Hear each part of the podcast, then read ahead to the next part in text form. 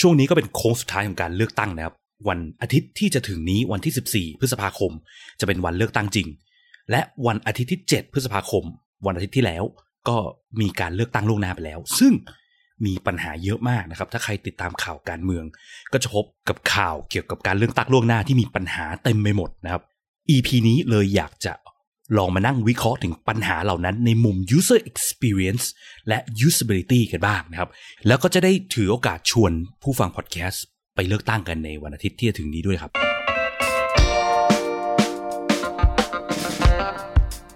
ยินดีต้อนรับเข้าสู่ผักสดพอดแคสต์รายการที่จะพูดถึงการพัฒนา product ให้ดีที่สุดสำหรับลูกค้าของคุณ เพื่อธุรกิจที่ยั่งยืนกว่าด้วยกระบวนการ user experience design และ research กับผมพิษพิจารณาลัตนาที่คุณ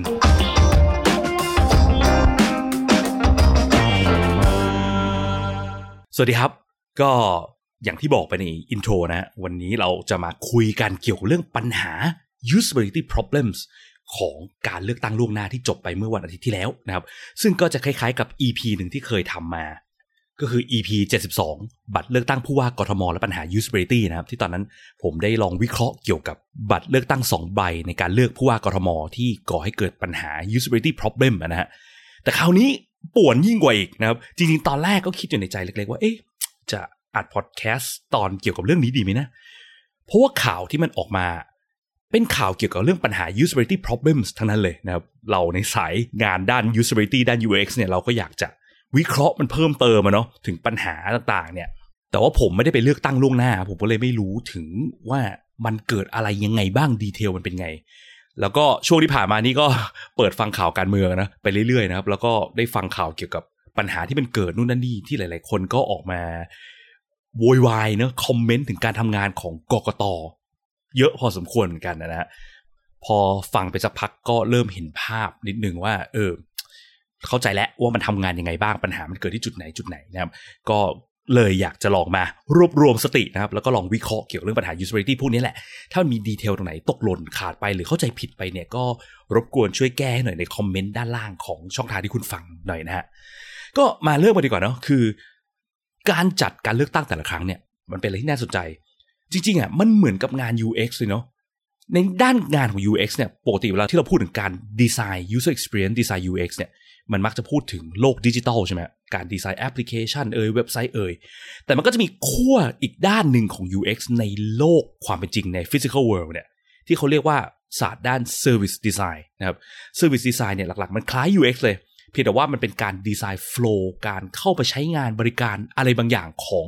user ของเราเนาะเวลาที่เข้าไปใช้งานนู่นนั่นนี่ การดีไซน์เพื่อกันไม่ให้เกิดปัญหา usability problem ต่างๆ เนี่ย แต่ว่าการดีไซน์ service design เนี่ย มันต้องโฟกัสเพียงเรื่อง การวาง flow ให้พนักงานหรือคนที่มามอบ service ให้เราต่างๆนานาประกอบด้วยเนาะเพราะว่าถ้าเราดีไซน์ flow แล้วพนักงานมั่วมึนเนี่ยมันก็จะส่งผลต่อประสบการณ์การใช้งานของ user ปลายทางหรือลูกค้าของเราเนี่ยที่เข้ามาใช้งานบริการร้านค้าของเราหรือ flow ที่เราออกแบบนี้ด้วยเช่นกันนะฮะทีเนี้ยในโลกของ service design เนี่ย จุดหนึ่งคือเวลาที่เราเริ่มดีไซน์เนี่ยมันต้องคำนึงถึง journey ของ user เนาะ journey หรือเส้นทางใช่ไหมมันก็ต้องมานั่งคิดถึงว่าเฮ้ย user ของเราเนี่ยตั้งแต่ตอนที่เริ่มมาครั้งแรกเนี่ยต้องทำอะไรบ้าง ในการที่จะเข้ามาใช้บริการ service ของเราเนี่ย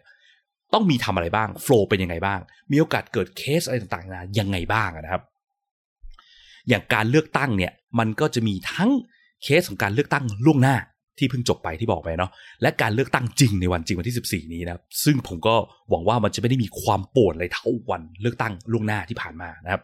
ทีนี้อย่างการเลือกตั้งล่วงหน้าเนี่ยเนอะมันก็ต้องคำนึงถึงเจอร์นี่ว่าคนที่จะมาเลือกตั้งล่วงหน้าเนี่ยต้องทำอะไรบ้างต่างๆนานาซึ่งคนที่ทำหน้าที่ดีไซน์ journey ของ user เนี่ยดีไซน์ flow ต่างๆนานาเนี่ยก็คือทีมงานกกตเนี่ยเองเนาะเพราะเขาเป็นสำนักงานคณะกรรมการเลือกตั้งนะครับ ซึ่งงานของเขาก็คือการทำให้การเลือกตั้งเนี่ยมันผ่านพ้นไปด้วยดีเนาะ สุจริต smooth ทำการส่งเสริมให้ประชาชนออกไปเลือกตั้งได้ และเลือกได้จริงด้วยเนาะแล้วก็สิ่งที่ประชาชนเลือกควรต้องถูกต้องแม่นยำร้อยเปอร์เซ็นต์คือประชาชน1นึ่งแสนคนเลือกพักนี้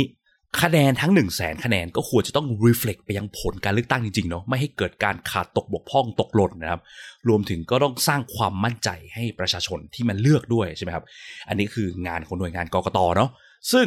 มันก็คือเซอร์วิสอันเนี้ยหรือ Product ที่เขาสร้างขึ้นมาเนี่ยคือกระบวนการการเลือกตั้งขั้นตอนการเลือกตั้งเนี่ยเรียกได้ว่าเหมือนเป็น Product ตัวหนึ่งที่ทีมงานดีไซเนอร์กกตเป็นคนดีไซน์ขึ้นมานะครับ ก็จะขออนุญาตเรียกประชาชนว่า user แล้วกันนะครับ จะได้แบบเปรียบเทียบกับการสร้าง Product ที่เราพูดพูดมาเนาะกกตก็เป็นดีไซเนอร์นะครับ ส่วน Product ที่เขาสร้างก็คือ Service หรือขั้นตอนการเลือกตั้งต่างๆนานานะครับ ทีนี้ย้อนกลับมาเรื่อง Journey ของการเลือกตั้งล่วงหน้าเนาะมันมีปัญหาเยอะมากนะครับ ตั้งแต่ขั้นแรกสุดเลยคือ User คนไหนที่อยากจะเลือกตั้งล่วงหน้าต้องไปทำการ register ทางออนไลน์เนาะผ่านทางเว็บไซต์ แต่มันก็มีปัญหาตั้งแต่ตอน register นี่แหละ คือวันสุดท้ายของการ register เนี่ย ระบบมันล่มตั้งแต่สามทุ่มเนาะแล้วก็ล่มไปสองชั่วโมง แล้วก็มีหลาย ๆ คนที่จะเข้าไป register วันสุดท้าย ซึ่งเราก็รู้กันนะ behavior ของ user ที่มาทำอะไรเอาวันสุดท้ายเนี่ยเป็นเรื่องปกติมากนะเหมือนเราปั่นการบ้านส่งอาจารย์คืนวันก่อนส่งอะไรเงี้ยนะพอมันมาล่มวันนั้นเนี่ย สาเหตุของการล่มก็คือว่าคนส่วนมากเนี่ยแห่กันเข้ามาวันสุดท้ายแล้วไงมันก็เลยทำให้โหลดของปริมาณ user ที่เข้ามาเนี่ยมันสูงกว่าปกติ แล้วระบบมันรับไม่ไหว มันรับได้ประมาณ 4,000 user ต่อนาทีเลยสักอย่างเนี่ยนะครับ ถ้าผมจำไม่ผิด พอระบบมันล่มเสร็จปุ๊บ มันทำให้ user ที่ต้องการมีเจตจำนงในการอยากจะเลือกตั้งล่วงหน้าเนี่ย ไม่สามารถที่จะ register ได้ แล้วก็หายไปจนถึงเวลาที่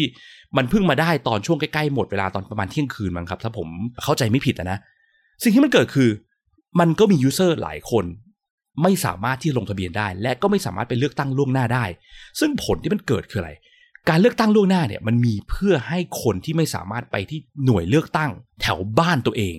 ได้ในวันจริงเนี่ยสามารถใช้สิทธิ์ของตัวเองได้นะครับ ซึ่งการเลือกตั้งล่วงหน้ามันไม่ได้มีแค่การเลือกตั้งก่อนวันจริงนะ มันมีการเลือกตั้งนอกเขตด้วย นอกเขตก็คือคนที่ไม่ได้อยู่แถวบ้านไปทำงานที่อื่นเนาะ คนต่างจังหวัดทั้งหลายที่เข้ามาทำงานกรุงเทพจะได้ไม่ต้องนั่งรถกลับบ้าน เพื่อไปเลือกตั้งแล้วค่อยกลับมาใหม่ ซึ่งมันก็เปลืองค่าใช้จ่ายเขาเนาะอย่างคนงานหรือว่าคนที่เขารายได้ไม่ได้สูงมากเนี่ย การกลับบ้านทีต้องเสียค่ารถแบบ 700 800อะไรเงี้ยโหเราต้องใช้เวลาดีไม่ดีวันอาทิตย์นะนะเขาทำงานด้วยเขาต้องลางานไป ซึ่งมันจะส่งผลกระทบต่อรายได้เขาเยอะเนาะและถ้าเกิดสมมติว่าเขาต้องการแสดงเจตจำนงในการเลือกตั้งล่วงหน้าเขามาลงทะเบียนก่อนปิดรับนะ แต่ระบบกับพังไม่สามารถทำหน้าที่ของมันได้เนี่ย อันนี้ก็เป็น usability problem ในรูปแบบหนึ่งเนาะ แถมมันยังขัดกับเจตจำนงหรือสิ่งที่ Product เราพยายามไปเสิร์ฟ User เนาะก็คือการที่บอกว่าช่วยให้ User ที่ต้องการเลือกตั้ง สามารถเลือกตั้งได้สมูทได้ง่ายได้ถูกต้องเนาะกลายเป็นว่านี่มันทำให้ชีวิตเขายากขึ้นอีกเนาะซึ่งไอ้คำว่า usability problem เนี่ยจริงๆอะคือจะขอ refer กลับไปยังตอน EP เก่าๆเลยครับ EP 18 โรงแรมไฮแอดแก้ปัญหาลูกค้าไม่พอใจ พยายามไปว้าวลูกค้าแต่สุดท้าย ไม่ได้ช่วยว้าวเลย คนก็ยังด่าเหมือนเดิม เพราะว่าจุดหนึ่งเนี่ยคือเวลาที่เราดีไซน์ flow ดีไซน์ product อะไรก็แล้วแต่เนี่ย usability เนี่ยมันถือเป็นสิ่ง basic basic needs ที่เราต้องเก็บให้ครบก่อน เพราะว่า user ทุกคนต่างก็คาดหวังเนาะคำว่าคาดหวังเนี่ยเป็น keyword สำคัญเลย ความคาดหวังหรือ expectation ของ user เนี่ยคือสิ่งที่เราควรต้องเก็บให้ครบให้ชัวร์ให้เป๊ะให้ได้ก่อน ก่อนที่ไปทำเรื่องอื่นนะครับ ซึ่ง usability ก็ถือเป็นสิ่งหนึ่งที่เป็น expectation เนาะโดยเฉพาะระบบอย่างเงี้ย การเลือกตั้งที่ง่ายที่เข้าใจได้ง่ายไม่ต้องใช้พลังงานเยอะเกินไป ยิ่งเรา require ให้ user ของเราใช้พลังงานเยอะขึ้นไป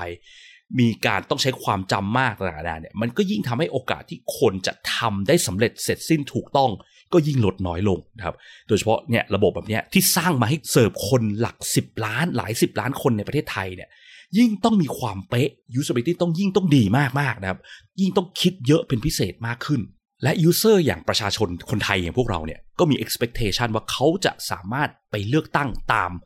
สิ่งที่กกตระบุมาเนอะอะจะลงทะเบียนก็ต้องลงทะเบียนก่อนวันนี้นะภายในเที่ยงคืนเขาเข้ามา 11 โมง แต่เลือกไม่ได้ แปลว่า expectation มันผิดพลาดและนะครับซึ่งอันนี้ก็เป็นปัญหาที่รุนแรงมากเนอะคนก็จะออกมาบ่นด่าสาบส่งได้มากนะครับ เพราะว่า expectation เขาไม่ถูกมีดและควรจะเป็นสิ่งแรกที่ต้องรีบคิดก่อนนะครับ ทีเนี้ยไอ้คำว่า usability เนี่ย หลาย ๆ ครั้งเนี่ยคนมักชอบคิดว่า เฮ้ยเวลาที่เราคิดถึง usability เราคิดถึงแบบ happy flow เนอะคนที่มาถึงหน่วยเลือกตั้งทันเวลา คนที่กรอกเลขถูกเนี่ยออกแบบให้เลขกรอกได้ง่ายอะไรเงี้ยมันไม่ใช่แค่นั้น ปกติ user experience designer เนี่ยเวลาที่เราออกแบบ flow เนี่ยเราจะไม่ได้คำนึงถึงแค่ happy flow นะครับแต่สิ่งที่เราจะคำนึงถึงเยอะกว่าคือเคสแปลก ๆ ที่มีโอกาสเกิดขึ้นได้ ผูกเคสว่าคนลืมวัน คนกรอกผิด คนกาผิด คนไม่เข้าใจจำพักไม่ได้ต่างๆนานาเนี่ยต้องคิดถึงเคสพวกนี้ให้มากที่สุดเท่าที่เป็นไปได้ และพยายามกันการเกิดเคสเหล่านั้นให้ได้มากที่สุดนะครับ ซึ่งถ้าใครอะคุณเคยกับ heuristic evaluation อันนี้คือ heuristic ข้อที่ว่า error prevention ใช่ไหมครับคาดเดาก่อนว่า user มีโอกาสทำอะไรผิดพลาด และเรากันได้ไหม กันได้รีบออกแบบเพื่อกันปัญหาเหล่านั้นก่อนครับ โอเคแหละ เราไม่สามารถที่จะคาดเดาปัญหาที่ user มีโอกาสทำผิดได้ร้อยเปอร์เซ็นต์แต่อย่างน้อยบางปัญหาที่มันคาดเดาได้ไม่ยากเนี่ย มันควรจะต้องกันไว้เลยนะครับ อย่าหลุดเด็ดขาด เพราะว่า user experience จะแย่ที่สุด ก็จะเกิดกับคนที่เขาไปเจอเคสแปลกๆ ที่เราไม่ได้คาดถึงดีไซเนอร์ไม่ได้คาดถึงเนี่ยแหละนะครับ ดังนั้นมันคือหน้าที่ของดีไซเนอร์ที่ออกแบบ ตัว Product หรือออกแบบ Service เลยที่ต้องคำนึงถึงเคส แปลกๆ ที่มีโอกาสเกิดให้มากที่สุดเท่าที่เป็นไปได้เลยและหาวิธีกันเผื่อไว้ตลอดนะครับ และถ้ากันไม่ได้ก็ควรจะต้องคำนึงถึง error recovery หรือวิธีการช่วยแก้ปัญหาหลังจากที่ปัญหามันเกิดไปแล้วด้วยสำหรับ user นะอย่างกรณีนี้เนี่ยอะโอเค อาจจะคาดเดาไม่ได้ว่า user จะมีเข้ามาแบบ ถาโถมเข้ามาวันสุดท้ายเยอะขนาดนั้นอะไรเงี้ยนะครับอย่างน้อยก็ต้องรีบคิดก่อนว่าแล้ว user ที่เจอปัญหาไม่สามารถลงทะเบียนได้ทันเวลาเนี่ยเราจะช่วยเขาแก้ไขปัญหายังไงได้บ้าง เพราะว่าสุดท้ายแล้วเจตจำนงของเขาเขาต้องการมาเลือกตั้งเนาะ product ของเรามีเพื่อช่วยให้คนเลือกตั้งได้ ดังนั้น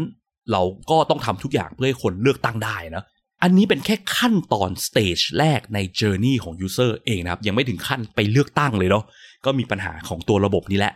ทีนี้พอวันจริงเนี่ย ก็มีหลากหลายปัญหามากๆนะครับ แต่ปัญหาหลักๆ ที่คนพูดถึงกันมากที่ผมจับได้เนี่ยหลักๆ มันผิดหลักเกี่ยวข้องกับปัญหา usability 3 เรื่องนะฮะซึ่งมันก็จะเกี่ยวข้องกับ heuristic 3-4 ข้อนะครับ เรื่องแรกเนาะการออกแบบแล้วทำให้ user จำข้อมูลมากกว่าที่ควร ซึ่งมันก็ทำให้กลายเป็นปัญหาเรื่องที่ 2 ก็คือ การทำให้ user เกิด error ได้ง่ายขึ้น หรือผิดเรื่อง error prevention นะฮะซึ่ง error ก็เรื่องการจำผิดจำถูกเนาะแล้วก็มี error เรื่องอื่นๆอีกนะครับเดี๋ยวจะพูดถึงต่อไป แล้วก็เรื่องที่ 3 ก็คือการไปออกแบบสิ่งที่มันคล้ายๆกันสิ่งที่ user เรียนรู้มาว่าเป็น A แต่จริงๆ แล้วมันเป็นกลายเป็น B นะครับ หรือ heuristic ก็คือข้อ 2 match between system and the real world นะ ของที่คนเคยเรียนรู้มาแล้ว อย่าไปเปลี่ยนมันนะครับ มันแปลว่ามันจะทำให้เกิดความยากในการใช้งานขึ้น เดี๋ยวลงรายละเอียดกันอีกทีว่ามันคืออะไรนะฮะสามเรื่องนี้เป็นเรื่องหลักๆ เลยที่ผมสังเกตเห็นจากการออกแบบโฟล์นี้ให้มันก่อให้เกิดปัญหาครับ องค์ประกอบแรกเลยที่ก่อให้เกิดปัญหา คล้ายๆ กับตอนบัตรเลือกตั้งผู้ว่ากรุงเทพนะครับก็คือบัตร 2 ใบนะครับแต่อันเนี้ยเข้าใจได้เพราะมันเป็นระบบใหม่ที่เขาใช้ในการนับจำนวนสสเนาะมันต้องมีการเลือก 2 อย่างคือ เลือกพักที่ต้องการนะครับกับเลือกสสในเขตของเราเขตแถวบ้านเราเนี่ยที่เราต้องการมีเลือก 2 อย่างครับ บัตร 2 ใบ บัตรสีเขียวเลือกพัก บัตรสีม่วงเลือกสสเขตนะครับ ไม่จำเป็นต้องจำสีเนาะเพราะว่าเวลาที่เราเข้าไปในคูหา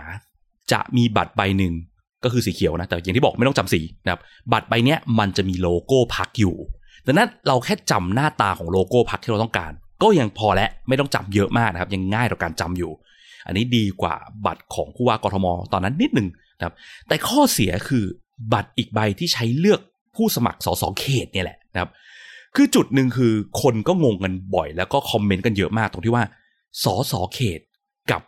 พักเนี่ยใช้เลขคนละเลขกันนะครับ สมมุติว่าพัก A เนี่ยเป็นเลขเบอร์ 70 อันนี้ผมสมมติเนาะมันไม่มีเลข 70 จริงนะ แต่สสเขตอาจจะเป็นเบอร์ 3 ก็ได้นะครับ และอีกเขตหนึ่งอาจจะเป็นเบอร์ 7 ก็ได้ คือสสของพักเดียวกัน จะไม่ได้ได้เบอร์เดียวกัน ทุกเขตนะทุกเขตเลขแตกต่างกันไป ซึ่งไอใบเนี้ยจะเป็นใบที่มีปัญหานะครับ อย่าจำแค่เลขของพรรคคุณอย่างเดียวนะ ต้องไปดูป้ายสสที่คุณอยากเลือกและจำอีกเลขหนึ่งด้วยนะครับ กลายเป็นว่าเราต้องจำ information สองอย่างเนาะหนึ่งคือจำโลโก้พรรคก็พอไม่จำเป็นต้องจำเลขก็ได้ หรือใครอยากจำเลขของพรรคก็ได้นะครับ ที่เขาบอกว่าเลือกพัก A กาเลข 79 นี่คือข้อมูลแรกที่จำเนาะข้อมูลที่ 2 คือ เลขของสสในเขตแถวบ้านเราว่าเราอยากเลือกคนไหนนะครับ อาจจะเป็นคนของพรรคที่เราต้องการหรืออาจจะเป็นคนละพรรคก็ได้แล้วแต่เราตามสะดวกนะครับ ก็ที่หน่วยเลือกตั้งมันก็จะมีบอร์ดนะที่เราไปยืนดูได้ว่าสสเขตของเขตเนี้ยมีใครบ้างเลขอะไรบ้างนะครับจำเลขที่ 2 นี้ หรือว่ามันก็จะมีแอปหรือเว็บไซต์ให้เข้าไปดูได้นะครับเดี๋ยวผมโพสต์ลิงก์ไว้ในคอมเมนต์แล้วกันเผื่อใครไม่ทราบนะครับ ซึ่งแค่จำสองเลขนี้ให้ถูกต้องเป๊ะๆเนี่ยมันก็ยากแล้วเนาะเพราะอะไรเพราะว่าหลักการ heuristic เนาะ recognition rather than recall ว่าด้วยเรื่องเกี่ยวกับสิ่งที่เรียกว่า short term memory ของคนเรา short term memory คือความจำคนเราระยะสั้นนะซึ่งมันเป็นการที่เราเวลาที่เราต้องไปจำข้อมูลที่เราไม่เคยเรียนรู้มาก่อนในชีวิตอะเช่นเลขสสของการเลือกตั้งครั้งนี้ปี2566เนี่ย เราไม่เคยเรียนรู้เลขนี้มาก่อนใช่ไหมมนุษย์เราจะจำ information ที่เข้ามาใหม่เนี่ยได้ห่วยมากนะครับ แป๊บเดียวเราก็ลืมแล้วจริง ๆเขาบอกว่าเวลาที่ข้อมูลเข้ามาในหัวเราเนี่ยมันจะจำได้แค่แบบเจ็ดหลักบวกลบสองอะไรเงี้ยแล้วก็จำได้ประมาณ5้าถึงสิวิแล้วมันก็ค่อยๆจางไปเรื่อยๆนะครับ ซึ่งมันมีโอกาสสูงมากที่คนผู้สูงอายุหรือใครที่ความจำไม่ค่อยดีอะไรเงี้ยที่ตัวเองเป็นคนแบบจำผิดๆถูกๆ ยิ่งมีโอกาสลืมได้ง่ายนะครับ และถ้าเป็นคนที่ไม่ได้ตามเกี่ยวกับการเมืองมาก ไม่ได้เคยไปหาเสียง ไม่เคยได้ดู YouTube ไม่เคยได้ฟัง ก็มีโอกาสที่ลืมแม้กระทั่งว่าพรรคที่ตัวเองต้องการเนี่ย ต้องการเลือกพรรคอะไรบางทีลืมไปเนาะเลขพรรคก็ยิ่งลืมเข้าไปใหญ่นะครับดังนั้นการออกแบบที่ดีเนี่ยควรต้องพยายามลดจำนวน information ที่ user ต้องจำแต่เนี้ยกลายเป็นต้องจำสองอย่างเนาะสองอย่างนี้ก็ยากนะไม่ใช่น้อยนะ เพราะว่าอย่างที่บอกเนาะสิบห้าวินาทีก็ลืมแล้ว บางทีเราท่องเลขเนี่ย แค่ไปยืนดูที่หน่วยเลือกตั้งเราเนี่ย ดูเลขที่บอร์ดเสร็จ แค่เดินเข้าไปยื่นบัตรประชาชนเซ็นอะไรเสร็จเข้าไปถึงคูหาก็ลืมแล้วนะครับ short-term memory มัน จางหายเร็วมาก หลาย ๆ คนเขาก็คอมเมนต์นะบอกว่าทำไมไม่ keep ให้เลขของพรรคเดียวกันอยู่ทั้งบัตรทั้งสองใบ เพราะว่าผู้สมัครเขตก็ไม่ต้องมาจากพรรคเหล่านั้นนั่นแหละนะครับ แต่ว่าเท่าที่ผมเข้าใจมาเนี่ยคือกกตเขาบอกว่าบางพรรคเป็นพรรคใหญ่นะมีเงินงบหาเสียงเยอะอะไรเงี้ย แล้วถ้าเกิดเขาหาเสียงทีเนี่ยโปรโมทเลขเขาเยอะๆเนี่ยแล้วทั้งประเทศใช้เลขเดียวกันหมดของสสเขตเนี่ย มันก็มีโอกาสที่จะไปกระทบ แล้วทำให้เกิดการซื้อเสียงได้เยอะ แล้วก็คนที่อยู่ในเขตเลือกตั้งแต่ละเขตก็จะไม่ค่อยสนใจเกี่ยวกับผู้สมัครในเขตนั้นๆ ของตัวเองเท่าไหร่นะซึ่งผมก็ไม่แน่ใจนะว่าการที่มันเปลี่ยนเลขเหล่านี้มันจะช่วยกันเรื่องนี้ได้จริงหรือเปล่าเนาะจะสังเกตเห็นว่า สาเหตุที่เขาใช้ในการตัดสินใจทำให้เลขมันไม่เหมือนกันเนี่ย มันก็คือการต้องการ error prevent ในบางอย่างเนาะคือ prevent หรือกันการเกิดการซื้อเสียง หรือการการที่คนไม่ค่อยสนใจสสเขตตัวเองเท่าไหร่ แต่ผมก็ไม่แน่ใจอยู่ดีเนาะสิ่งที่เขากันตรงเนี้ยมันเป็นปัญหาที่รุนแรงกว่าไอ้ปัญหาที่เราพูดมาในเรื่องคนจำเลขผิดแล้วเข้าไปกาผิดกาถูกหรือเปล่านะครับ อันนี้ก็เป็นคำถามที่น่าสนใจเนะที่ควรต้องมานั่งถกกันอีกทีหนึ่งนะครับ ทีนี้อีกปัญหาที่ตามมาเนี่ยคือบัตรเลือกตั้งเนี่ย มันเป็นบัตรโหลนะครับบัตรโหลคืออะไรบัตรโหลคือบัตรที่พิมพ์มาแล้วใช้เหมือนเหมือนกันทั้งประเทศเนาะคือทุกเขตในประเทศไทยจะใช้บัตร2ใบที่หน้าตาเหมือนกันเดะนะครับ แล้วค่อยมาเขียนชื่อเขตทีหลัง การใช้บัตรแบบนี้ข้อเสียคืออะไร มันมีโอกาสโกงง่ายมากนะครับ เช่น บัตรที่เราลงในเขตเชียงใหม่เขต 8 อาจจะถูกสลับไปอยู่หน่วยลำปางเขต 4 อะไรเงี้ย แล้วเวลาที่บัตรมันสลับเนี่ย บัตรที่เลือกพรรคเนี่ยมันยังโอเคเนาะเพราะว่าพรรคเนี่ยใช้เลขเดียวกันทั้งประเทศ แต่บัตรที่เลือกเขตแต่ที่เมื่อกี้บอกนะครับสสพรรคเดียวกัน คนละเขตใช้คนละเบอร์ ทีนี้ถ้าเกิดสมมติบัตรมันถูกโยกย้ายไปอยู่อีกเขตหนึ่งเนี่ย จะกลายเป็นว่าเจตจำนงของประชาชนหรือ user ที่อยู่ในเขตที่แล้วเนี่ยจะถูกเปลี่ยนบิดเบือนหมดเลยนะครับ เช่น สมมติว่าฉันอยู่กรุงเทพมหานครเขต 25อย่างเงี้ยเบอร์หนึ่งเป็นพัก พลังประชารัฐ ปรากฏว่าบัตรมันถูกสลับไปอยู่เขต 38 แทน ซึ่งเบอร์หนึ่งเนี่ยไม่ใช่พลังประชารัฐแล้วอาจจะเป็นก้าวไกลอะไรเงี้ยแทนนะครับ มันทำให้ผลเลือกตั้งเนี่ยมีโอกาสที่จะบิดเบือนแล้วเปลี่ยนไปไกลเละเทะมาก ๆเลยนะครับ ยิ่งอันตรายเขาใหญ่ซึ่งอันนี้เป็นสิ่งที่ต้องคำนึงถึง ผมว่าอันตรายยิ่งกว่าไอ้เรื่องซื้อเสียงอะไรที่เมื่อกี้พูดด้วยซ้ำนะครับ แล้วก็ ตอน EP บัตรเลือกตั้งผู้ว่ากทมเนี่ยผมเคยเดาไว้ว่าสาเหตุที่เขาพิมพ์บัตรแบบไม่มีชื่อผู้สมัครอะไรใด ๆ เนี่ย เพราะว่าต้องการประหยัดงบ ครั้งนี้กกตพูดเองเลยว่า ต้องการประหยัดงบจริง ๆ นะครับ เพราะว่าถ้าเขาไม่พิมพ์บัตรโหลเนี่ยคือแต่ละเขตมีบัตรที่แตกต่างกันพิมพ์ชื่อผู้สมัครของแต่ละเขตลงไป มันต้องพิมพ์หลากหลายก๊อปปี้เลยนะหลากหลายแบบเลยนะ แต่ละเขตแตกต่างกันต้องพิมพ์ถึง 400 แบบอะไรเงี้ยซึ่งคอสมันจะบานปลายมากๆนะครับ เขาบอกว่าสู้เอางบไปทำอย่างอื่นดีกว่า แต่กกตเขาก็ได้งบไปเกือบ6,000ล้านบาทอะเนาะการพิมพ์กระดาษสำหรับคนไทยทั้งประเทศในการเลือกตั้งซึ่ง4ปีมันมีครั้งหนึ่งเนี่ยมันก็ผมก็ไม่แน่ใจนะว่าการประหยัดงบตรงเนี้ยมันจะเป็นการคุ้มค่าจริงเพราะปัญหาที่มันเกิดผมว่ามันรุนแรงกว่านั้นนะอ่าแต่อันนั้นอยู่นอกสโคปของสิ่งที่เรียกว่า UX และ usability นะขอกระโดดกลับมาเรื่อง usability และ UX กันต่อดีกว่า ก็เมื่อกี้พูด heuristic เกี่ยวกับเรื่องอะ recognition rather than recall ใช่ไหมคนเราจำข้อมูลได้ห่วยได้แย่มาก อย่าให้คนจำข้อมูลเยอะนะครับ แล้วก็มีเรื่อง error prevention ซึ่งมันก็เป็นสิ่งที่เกิดไปทั่วไปหมดนะครับ มีดีไซน์ที่ทำให้คนมีโอกาสทำผิดพลาดได้สูงเต็มไปหมดนะครับ มีอีกจุดหนึ่งที่ยังเกี่ยวข้องเกี่ยวกับเรื่องอินโฟเมชันที่คนจำอยู่ ก็คือว่ามันมีคนหนึ่งนะที่เขาทวีตนะครับบอกว่าเขาเนี่ยจำเขตบ้านเขาไม่ได้ ผมก็จำเลขเป๊ะๆไม่ได้นะ ถ้าผมจำไม่ผิดเนี่ย รู้สึกว่าเขาจะจำว่าบ้านเขาอะเขตสี่แล้วพอไปเลือกเนี่ยทางกปน ไม่ใช่กกนนะกปน กรรมการหน่วยเลือกตั้งเนี่ยเขาก็ไปไล่ดูให้ว่า เนี่ยสำหรับชื่อคุณเนี่ยอยู่ในเขตสองเขาก็เอ๊ะสองเหรอ ไม่ใช่สี่เหรอ แต่ก็อะตามนั้นก็ได้ แล้วกปนก็เขียนเลขเขตสองลงไป ปรากฏว่ากลับมาถึงบ้านเขาไปดูอีกทีอ้าวเขาเป็นเขตสี่จริง ๆ ด้วยกปนดูผิด หรือเลขมันถูกสลับหรือเลขก็แล้วแต่นะครับ กลายเป็นว่าเนี่ยบัตรเลือกตั้งเขาอะถูกสลับเขตโดยอัตโนมัติเลยเพราะว่าเวลาที่มันเลือกตั้งเสร็จเนี่ยมันจะถูกเอาไปใส่ในซองเนาะแล้วมันจะเขียนเลขเขตไว้นะครับ แล้วก็มันจะถูกส่งไปยังเขตนั้นๆ เพราะมันเป็นการเลือกตั้งนอกเขตนะเขาอยู่กรุงเทพอะไรเงี้ยเนาะแต่เลือกตั้งบ้านเขาจะอยู่ลำพูนลำปางอยู่เลยอะไรเงี้ยนะครับ ทีเนี้ยพอมันส่งไปผิดเขตเนี่ย มันแปลว่าคนที่เขาเลือกเนี่ย มันจะไปได้ใครไม่รู้ที่พักไหนก็ไม่รู้ของเขตตามเลขนั้นที่มันผิดนะฮะเขาก็เลยบอกว่า ทุกคนจำเลขเขตบ้านตัวเองประกอบด้วยนะ เพราะว่ามีโอกาสสูงที่เจ้าหน้าที่จะดูผิดกรอกผิด เราจะได้แย้งทัน กลายเป็นเพิ่มอีกหนึ่ง information ที่คนต้องจำทั้งที่มันไม่ใช่สิ่งที่ user อย่างเราเราเนี่ยจำเป็นต้องจำเลยจริงไหมฮะอ๋อแล้วอีกนิดนึงสำหรับที่ใครไม่รู้นะ เรื่องการเลือกสอสอเขตเนี่ยไอ้บัตรใบเนี้ยที่มันไม่มีเขียนอะไรเท่าไหร่แล้วมันเลขไม่เหมือนกันตามเขตที่โอกาสเกิด error เยอะๆเนี่ย มันส่งผลต่อจำนวนสสถึง 400 คนในสภานะจากทั้งหมด 500 คนที่จะถูกเลือกเข้าไปเนี่ยเนาะสสพรรคเนี่ยหรือที่เขาเรียกปาร์ตี้ลิสต์เนี่ยไอใบที่เราการที่มีโลโก้พรรคเนี่ย มันส่งผลต่อสสแค่ร้อยคนเอง อีก 400 คนเนี่ยมาจากไอใบเนี่ยที่มีโอกาสเกิดความผิดพลาดสูงมากเนี่ยเยอะมากนะครับ ก็มันก็เป็นสิ่งที่ปัญหาที่มันอาจจะเกิดมัน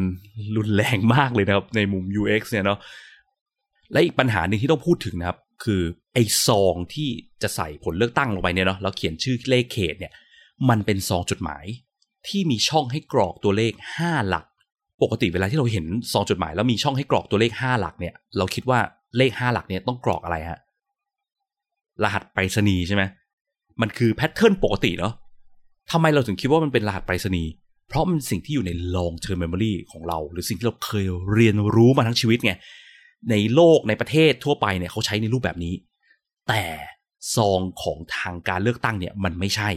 ห้าหลักนี้ไม่ใช่เลขรหัสไปรษณีย์สองหลักแรกเป็นรหัสจังหวัด และสามหลักหลังเป็นรหัสของเขตนะครับ ซึ่งมันทำให้คนงงเยอะมาก แม้กระทั่งเจ้าหน้าที่กปนเนี่ยก็งงเองนะครับ เพราะว่ามันผิดหลักการ match between system and the real world โดยตรงเลยทำไมต้องดีไซน์ของที่คนเคยเรียนรู้ว่าเป็นอย่างหนึ่ง ให้ดูคล้ายกัน แต่ไม่ใช่สิ่งนั้นกลายเป็นคนละสิ่ง มันก็มีโอกาสที่คนจะเข้าใจผิดได้มากขึ้นไปอีกนะครับหนำซ้ำไม่เขียนด้วยนะว่า 5 หลักเนี่ยให้กรอกค่าอะไร เป็นแค่ช่องเปล่าๆให้คนไปตีความหมายเอาเอง แน่นอนคนก็ต้องตีความหมายตามสิ่งที่เขาเคยเรียนรู้มาทั้งชีวิตอะเนาะซึ่งมันเป็นการออกแบบที่แบบมีความอีหยังวะอยู่ค่อนข้างมากเลยนะฮะในแบบเนี้ย นอกจากนั้นมันก็มีปัญหาอื่นๆ อีกที่ตัว user ยังไม่ได้ทำเลยแต่มันเกิด เช่น บางคนไปถึงหน่วยเลือกตั้งลงชื่อไปแล้วไปถึงอ้าวมีคนสวมรอย เลือกไปแล้วเซ็นชื่อไปแล้วเฉยเลย หรือว่ามีเจ้าหน้าที่บางคนเขียนเลขบนซองผิดทำให้บัตรเขาเสียทันทีโดยที่เขายังไม่ได้เลือกอะไรเงี้ยครับ ซึ่งพวกเนี้ยมันเป็น error ที่มีโอกาสเกิดได้เนาะอย่างที่ตอนเมื่อกี้ mention ไปเนาะถ้าเราคาดเดาได้ว่า error อะไรมีโอกาสเกิด มันควรจะมีทางออก มีวิธีแก้หรือ error recovery ให้ user เสมอ ถ้ามีคนเซ็นเนี่ย ยังดีที่มันยังมีวิธีแก้ในเคสนี้ก็คือไปดูข้อมูลที่เขาลงทะเบียนในเว็บอะไรเงี้ยมันก็ยังพอไปได้ แต่บางคนอาจจะไม่มีข้อมูลในเว็บนั้นอะไรเงี้ยเนาะก็อาจจะมีปัญหาได้นะครับแต่การที่เจ้าหน้าที่เขียนเลขเขตอะไรผิดเนี่ยแล้วมาทำให้บัตรเสียเนี่ยหลาย ๆ คนที่เจอปัญหาเนี่ยโดนเจ้าหน้าที่บอกว่าบัตรเสียแล้ว เลือกใหม่ไม่ได้เลย กลายเป็นเสียสิทธิ์เฉย เพราะตัวเขาไม่ได้ทำอะไรผิดด้วยนะครับ อันนี้แปลกและอีหยังมาก และไอ้เรื่อง error recovery เนี่ยคือทางกกตเขาออกมาให้สัมภาษณ์เนี่ยเขาบอกว่าจริง ๆ แล้วบัตรที่เขียนรหัสผิดเนี่ยมันสามารถไปไล่ดูได้นะ ไปดูที่ต้นขั้วของบัตรอะไรเงี้ยแต่ในความเป็นจริงเนี่ยมันไล่ดูได้จริง ๆ หรือเปล่าแล้วคือสิ่งที่เขาพูดอะหลาย ๆ คนเนาะจากที่ฟังข่าวมา นักข่าวเอง พิธีกรเองก็งงว่าตกลงทำยังไงนะไล่ดูต้นขั้วอะไรเนี่ยทำยังไงทำได้จริง ๆ เหรอทำให้ดูจริง ๆ หน่อยได้ไหมพอพูดคอนเซปต์มันฟังดูล่องลอยนิดหนึ่งนะครับ และถึงคิดถึงภาพอะ บัตรสมมติมันผิดสักห้าพันใบ จะมีคนกลับไปนั่งไล่ดูต้นขั้วจริงๆหรอว่าเขตมันถูกหรือผิดเนี่ย แล้วทั้งประเทศเนี่ย เพราะเวลาที่มันบัตรมันผิดเราก็ไม่รู้นะมันผิดจริงหรือมันผิดไม่จริงเนี่ย แปลว่ามันต้องไล่ดูบัตรที่ถูกไปด้วยหรือเปล่า มีทั้งหมดรวมๆเลือกตั้งล่วงหน้าเนี่ยสองล้านใบเลยนะ จะมีคนมานั่งดูจริงเหรอ นะครับ มันก็ยังเป็นที่น่าสงสัยว่ามัน error recovery ที่ recovery ได้จริงเหรอ แล้วก็มีเคสที่มันแปลกๆ นิดนึงนะครับ ก็คือ เรื่องการเขียนสะกดชื่อจังหวัดผิดเนาะกกตคือแบบหน่วยงานเลือกตั้งของจังหวัดนั้นๆ แต่สะกดชื่อจังหวัดตัวเองผิด แถมผิดหลายที่หลายแบบด้วยนะ แล้วก็ออกข่าวมาโดยที่กกตจังหวัดนั้นก็ไม่ยอมรับความผิดด้วยนะ แล้วก็บอกว่าไม่คิดบอกว่ามันเป็นเรื่องสำคัญ มันก็ยอมรับได้ ซึ่งก็เฮ้ยอันนี้ก็มีโพสต์ที่เพจพักสุดนะครับที่เขียนเกี่ยวกับวิเคราะห์เรื่องนี้ว่า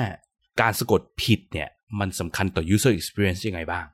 ลิงก์อยู่ที่ description นะครับ ลองไปกดดูได้ถ้าใครสนใจนะครับ คือการสะกดผิดของจังหวัดนั้นน่ะมันคือจังหวัดพะเยาเนาะแต่เขาเขียนเป็นพระเยา มีรอเรือควบกล้ำโผล่มานิดนึง ซึ่งมันไม่ได้ทำให้คนเข้าใจผิดหรอก แต่สิ่งที่มันจะส่งผลต่อ user experience มันคือทำให้คนเสีย trust หรือความเชื่อใจ ในกระบวนการทำงานของ service นี้ทั้งหมดเข้าไปอีกขั้นหนึ่งนะโอเคแหละ จุดอื่นมันก็ทำให้คนเสีย trust มาเยอะมากแล้วนะจุดนี้ยิ่งทำให้เสียเข้าไปอีกนะครับ เพราะว่ารายละเอียดเล็กน้อยที่มันไม่ถูกต้องมันสื่อสารทำให้คนจินตนาการภาพว่าหลังบ้านกระบวนการที่มันเกิดขึ้นน่าจะยิ่งไม่ถูกต้องเข้าไปใหญ่เพราะแค่หน้าบ้านเล็กน้อยพวกนี้ยังดูแลไม่ได้เลยให้มันถูกต้องนะฮะซึ่งพอมันเป็นระบบเกี่ยวกับราชการเนี่ย ที่เวลาที่เราเราประชาชนไปทำอะไรเนี่ย ก็มักจะถูกสั่งให้สะกดถูกต้องเว้นวรรคเคาะใช้รูปแบบ format ที่ถูกต้องตรงตามหน่วยราชการใช่ไหมแต่ทำไมพอราชการทำผิดเองเนี่ย มันเลยยิ่งดู critical และรุนแรงเข้าไปอีกเนาะถ้าสมมติการสะกดผิดมันเป็นการสะกดผิดของเพจ อะไรบางอย่างเกี่ยวกับไลฟ์สไตล์เพจคนดังเนี่ยมันยังพอทำเนาเนาะเพราะว่าอันนั้นมันมีความ casual กว่ามันไม่ใช่official ไม่ใช่มีความ formal เหมือนหน่วยงานราชการ พอเป็นหน่วยงานราชการที่เขาปกติเขา expect ว่าเราต้องเป๊ะ เราก็เลย expect เขากลับว่าเขาก็ต้องเป๊ะเช่นเดียวกันนะครับมันส่งผลต่อความเชื่อมั่นเชื่อถือมาก ๆ เลยนะครับทำให้คนยิ่งไม่ไว้วางใจเข้าไปใหญ่นะครับ